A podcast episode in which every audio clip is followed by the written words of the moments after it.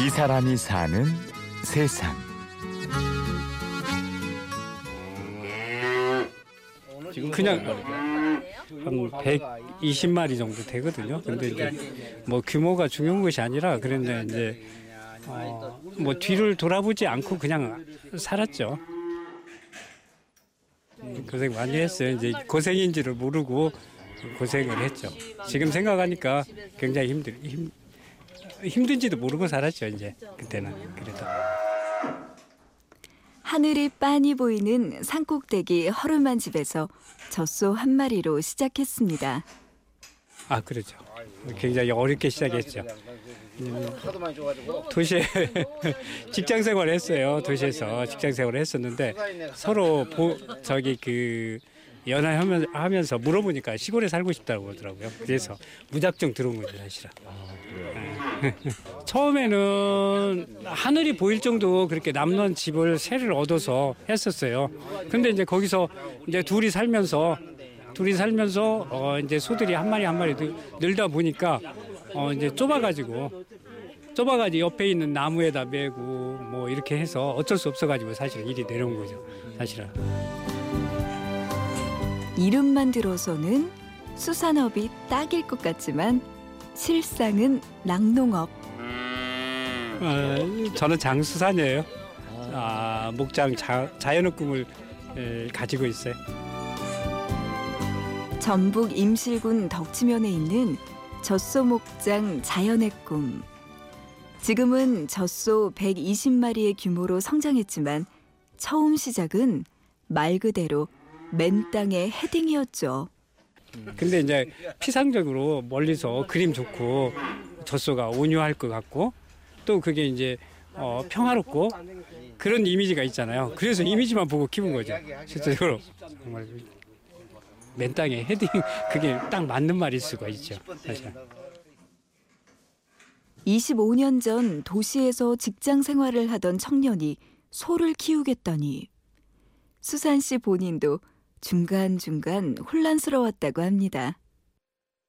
그 어떤 그 생각 생각이 혼돈이 올 때가 있잖아요. 뭐든지 아 이게 바로 가는 길이냐 아니면 내가 생각하는 어, 삶이 정말로 맞는 것인가 그런 게 참 그런 관리 생각을 많이 했었죠 사실은.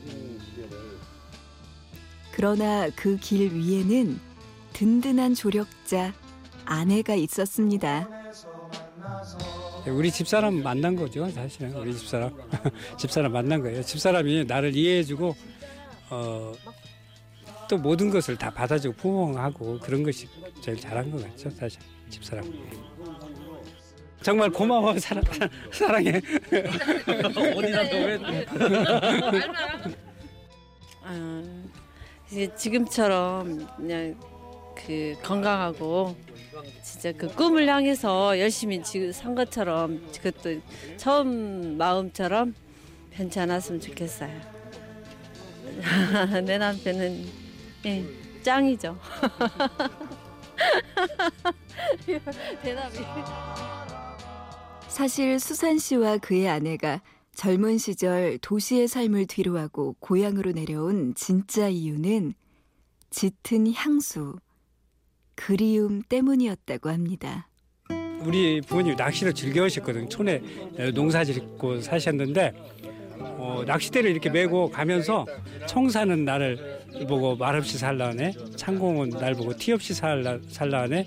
미움도 벗어놓고 사랑도 벗어놓고 물처럼 바람처럼 살다 가라 하네.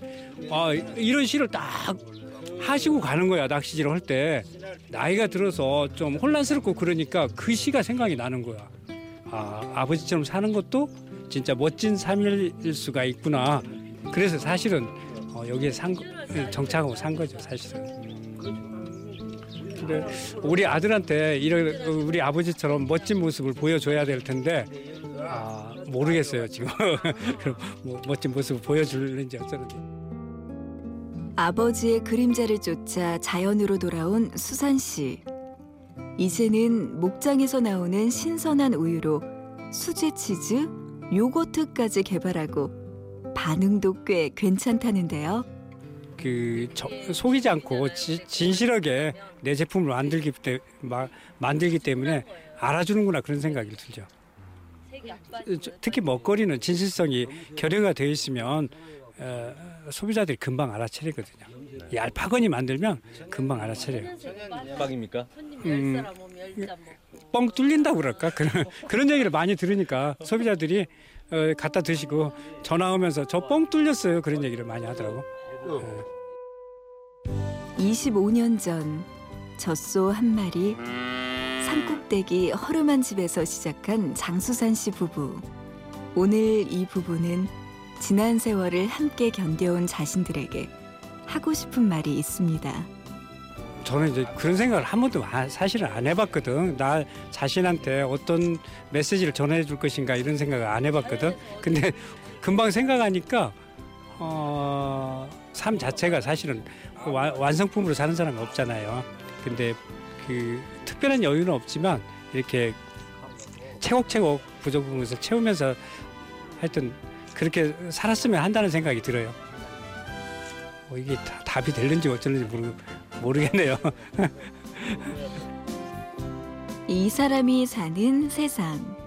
오늘은 고향의 맑은 하늘보다 더 맑은 미소로 젖소 목장을 지키는 사람. 그리고 차곡차곡 쌓여가는 삶의 즐거움을 아는 사람. 장수산 씨와 그의 순박한 아내를 만나고 왔습니다. 취재 구성의 신성훈, 내레이션의 구운영이었습니다. 고맙습니다.